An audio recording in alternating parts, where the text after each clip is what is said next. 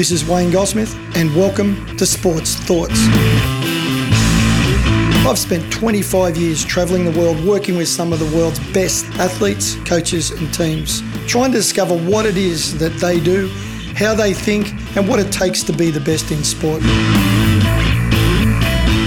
Subscribe to our newsletter at wgcoaching.com to keep up to date with my thoughts on sport.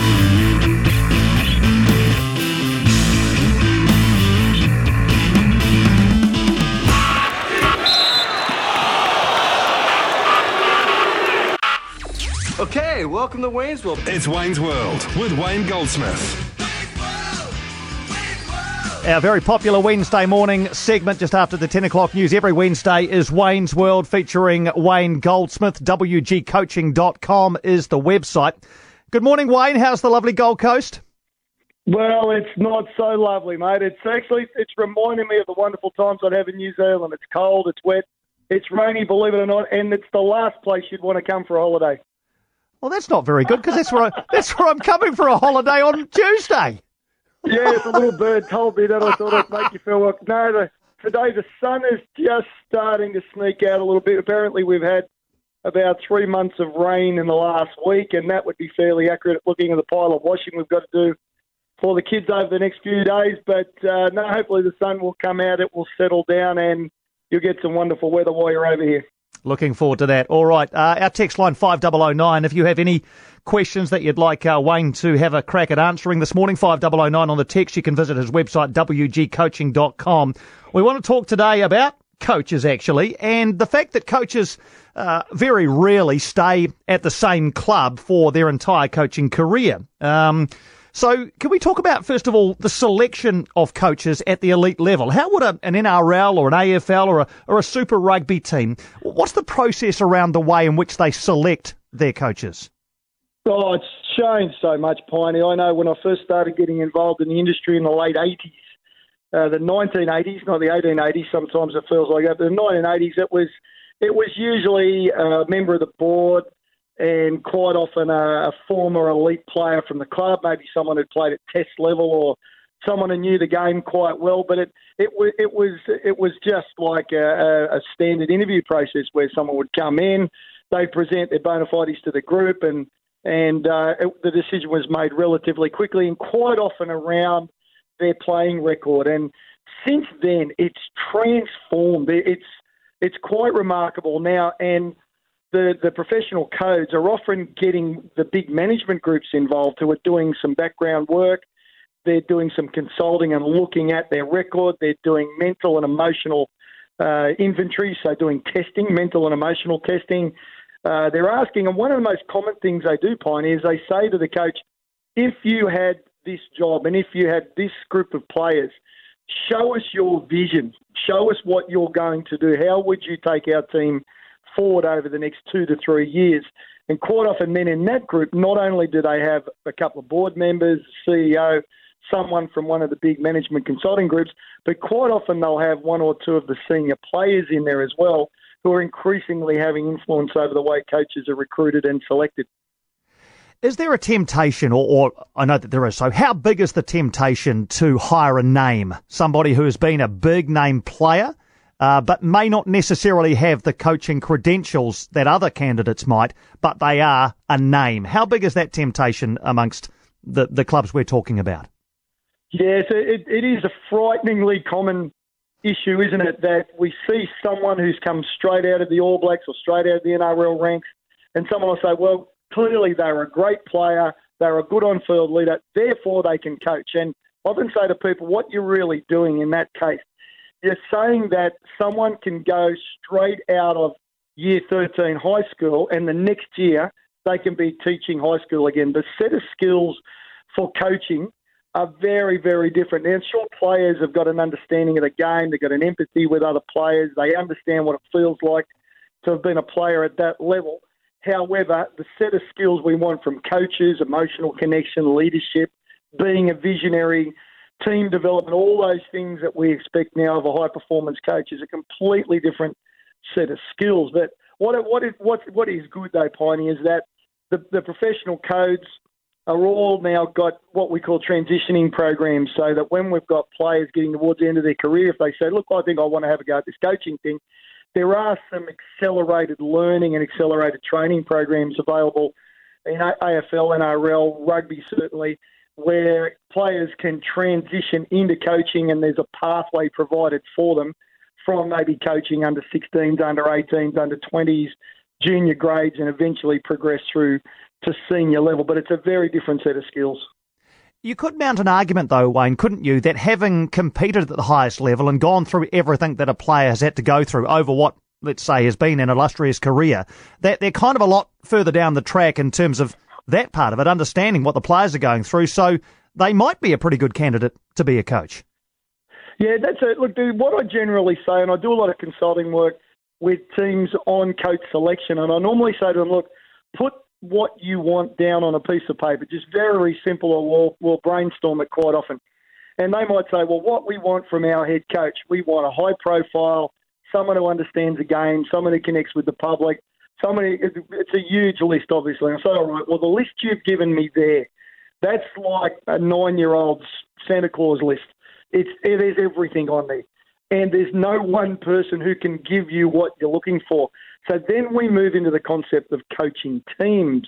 So I might say, all right, we're going to hire a former All Black to be the head coach because they get the game, they've got a great feel for the game, a lot of respect with the player group, and tremendous relationship with the media and sponsors, which is very, very important part of the business of sport. However, they lack some real depth of expertise, let's say in set piece play or, or backline play or whatever it might be, and then you hire another coach or another two or three coaches who might play high level technical roles within the team. So you have the head coach or the senior coach, and you might have a defensive coach, backs coach, a set piece, set piece coach. So across those two, three, four coaches, they provide the entire set of skills that the club is looking for at that time. So they, they, they do do it that way, but I encourage clubs, if you're, if you're looking down that route, if you're looking for the superstar, high profile person, make sure you've got a complementary set of skills through your coaching group so you've got the whole package that you and your players are looking for. Regardless of the background of the coach, uh, it must be a, uh, a challenging time as a new coach coming into a team. No matter how much experience you've had previously at other clubs, coming into a new team is an entirely different challenge. So, what do the what do the good coaches do in the first let's say, 100 days of their of their new tenure? Yeah, that's a, the 100 days is a, a, very common interview technique that people will throw at coaches when they are people in, in a lot of high performance sports. A friend of mine just got appointed to a job the other day in a high performance role, and that was one of the the questions that they asked: What will your 100 days look like? Typically, what they do when they come in is immediately, because the relationship with the players is everything, is they go out and they try to find uh, ways of making connections with players, and, and that may be socially. So it's not uncommon to go out to dinner, have a few coffees, sit around and talk with the leadership group, the team captain, the team leaders, and just get a bit of a connection with them, get them uh, an understanding of what it is that's motivating them, understand what their issues are, and start to build an effective working relationship with the senior players, your staff. Start to see what you've actually got there, independent of the stats, because all the coaches, if you're coming in for a role, you'll know the team stats and you'll know about the players from a performance perspective, but you don't have the relationship with them. And it's the relationship that's going to mean the difference between success and failure over the year. It's how strong and how how meaningful those relationships are between the coach and the players that'll make all the difference. Following getting to know the people that are there and getting a very clear picture of what's there, the second thing very much is about a vision. And I often say to coaches and the leaders generally that they call a vision a vision because you can see it.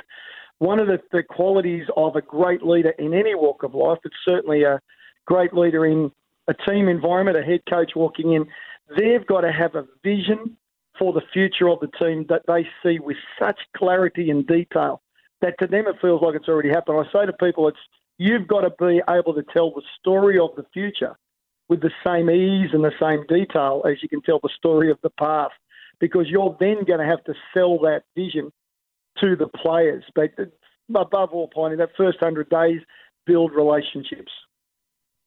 Is that why coaches who have been successful at one club aren't successful at another is the main reason the relationship they have with the players and the others at the club?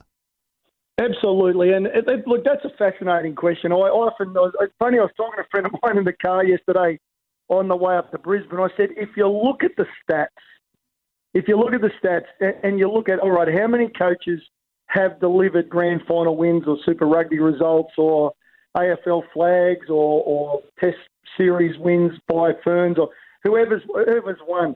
How many have done it repeatedly? Very, very rarely have you got someone that's won two or three AFL titles or four Super Rugby titles. Very rarely that you've got coaches who are doing repeating success at the highest level. Yet, when you're looking for a new coach, if you're another club, you say, well, we want someone who's got a proven track record doing it somewhere else.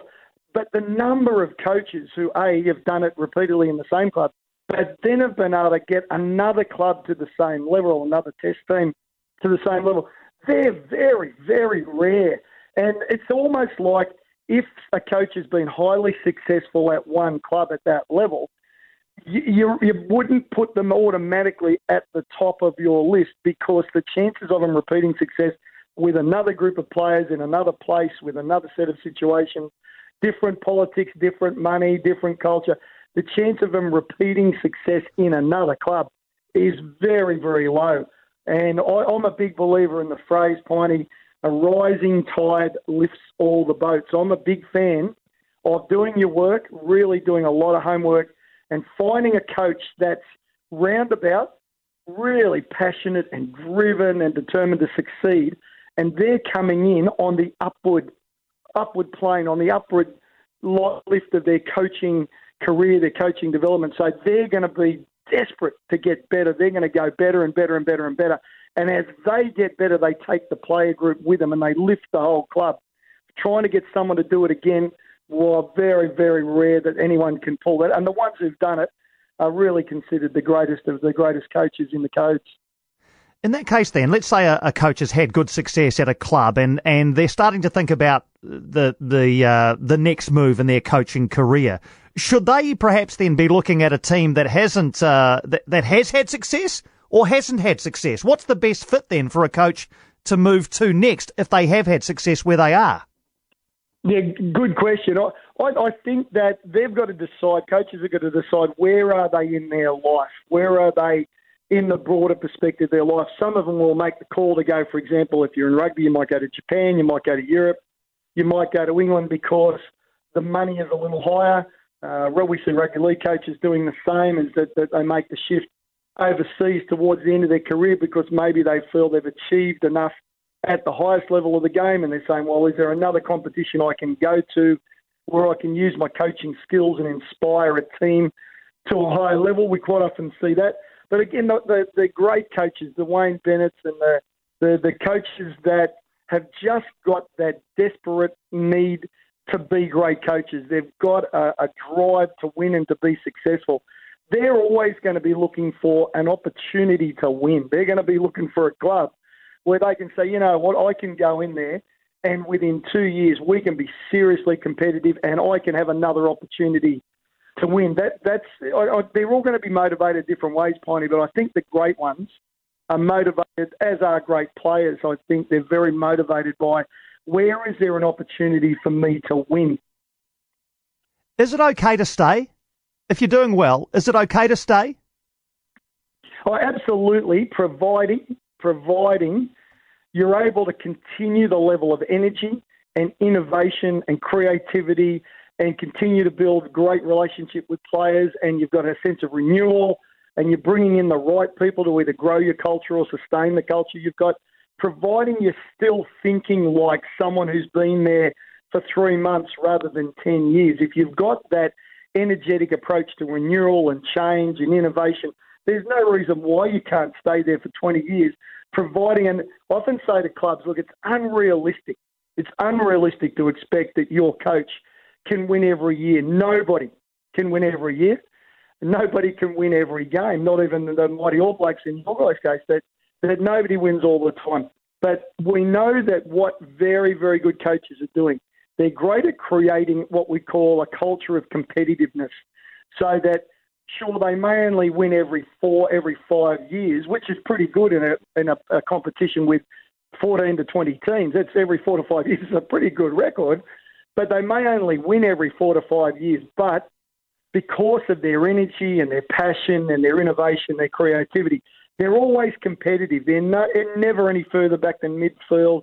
They're, they're three times out of five in the semi-finals. You know, they're never far away.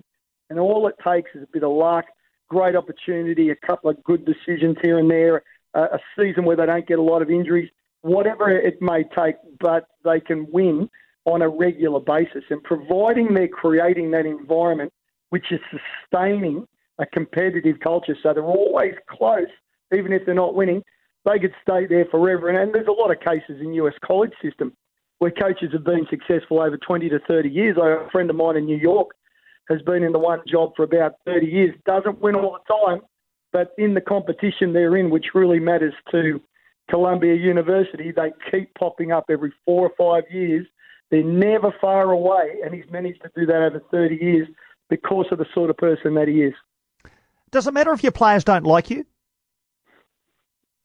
Well, it depends how they manifest that dislike. that we've seen players that that dislike coaches and then do everything they can to undermine the coaches and get them out as quickly as possible. We see other groups where they don't like. I remember a very, very good case of a team that I worked with in AFL where they had a, a senior coach and the senior player, very, very influential and important player who did not like each other and would barely speak. But the way that they worked together when it really mattered was quite remarkable. And the public perception was one big happy team, one big happy family. But on a personal level, there was certainly no coffees and beers and family Christmases together. There was none of that stuff, but they could work together to get the job done. And it's the same as in any other walk of life, isn't it? You don't always love everybody you work with, but if you find people that have got the skill set and the drive and the motivation that just makes things work, then as professionals, we find a way to make it work. We don't necessarily have to be good friends. That takes a bit of maturity because quite often, as you know, mate, we're dealing with young men, young women, even in professional sport, you're not dealing with people quite often in their 30s. You're dealing with people in their late teens, early to mid 20s. Having the emotional maturity as a player to say, look, I really don't like this guy. I don't like their company. I don't want to mix with them socially. However, they're a great coach. They're helping me to get better, and we're winning a lot of games. So that other stuff doesn't matter to me. Having the emotional maturity, being a professional player, to say, look, yeah, the personal relationship ideally, if I've got it, would be great. But what's more important to me is winning, getting better, enjoying my football, and making a lot of money. So the, the, it, it takes a bit of emotional maturity. But yeah, like, to me, it's how do they express that dislike? What I encourage players to do is to never leave the football environment or never to leave the sporting environment with something unsaid. If you've got an issue that you want to talk over with your coach, go and do it. If you're a professional player, never walk out that door with an unresolved issue. Make sure openly and honestly and respectfully you're constantly communicating, regardless of how you feel, and that keeps avenues open and they keep getting the job done and they keep winning games. I want to finish today, Wayne, with a listener question, if I could just come through on text here. Question for Wayne. I've got a son who has started making rep teams in a couple of sports and he dreams of being a professional sports person, but it's come to my attention his schoolwork is going downhill lately. Uh, any advice? He is nearly 13 years old and will start high school next year. At 13, schoolwork absolutely, unconditionally has to be first above all things. There is no, uh, in my mind, there is no circumstance or situation where I would talk on that. Quite often I'll look at things from both sides, but at 13, we know statistically the chances of, of your son being high performance in any sport at that level is not necessarily all you think it may be. Well, I hope it is. I hope that they go on and achieve remarkable things for him and for the family and for his country. But um, the reality is that no matter what happens, they'll always be looking for work. They'll always want to be succeeding academically. You want to have multiple opportunities. Even some of the greatest players have got fallback positions with degrees and and uh, they've got situations where they can get into trades and other things. So to me, absolutely unconditionally, schoolwork number one, and then family and sport and all the other things have to fit in as well. But at 13, has to be academic first. Yeah, and just to follow up then, uh, if he's not that keen on that and he just wants to be out playing all the time, is it just about talking to him about balance and in, in that regard? Well, I think it needs to be a, an absolute sense of balance. And, and uh, look, we know that, that the best I see in this point is the American system, where you go for a US college scholarship, and regardless of how much physical talent you've got or whatever your sporting prowess is, they look at your attitude, they look at the way you take care of it, but they look at your academic record because they believe, and I'm very strongly in favour of this, is the way you do anything is the way you do everything. I don't see too many students who are terrible at study, disrespectful at home, awful at taking care of themselves and taking care of their environment, poor with their study habits, don't try at school, but then are remarkable athletes. In, in the context, they may not be the most brilliant students, but the qualities of hard work and commitment and dedication and never giving up that they want to see in sport are reflected in their academic life as well. And the two things do sit very nicely together. And even if they're not a genius uh, and not at the absolute top of the tree academically, the, the lessons they learn by working through problems, working together, being and persisting, the lessons they learn through school will carry them through and I believe will make them better athletes. So it, it, it just has to be a nice balance, but schoolwork number one. Fantastic, as always, to chat, Wayne. Thank you for your time. Look forward to more from you uh, next Wednesday. Hope the weather on the Gold Coast improves soon. I look forward to catching up with you in person over here and showing the delights of the Gold Coast. Good on you, mate.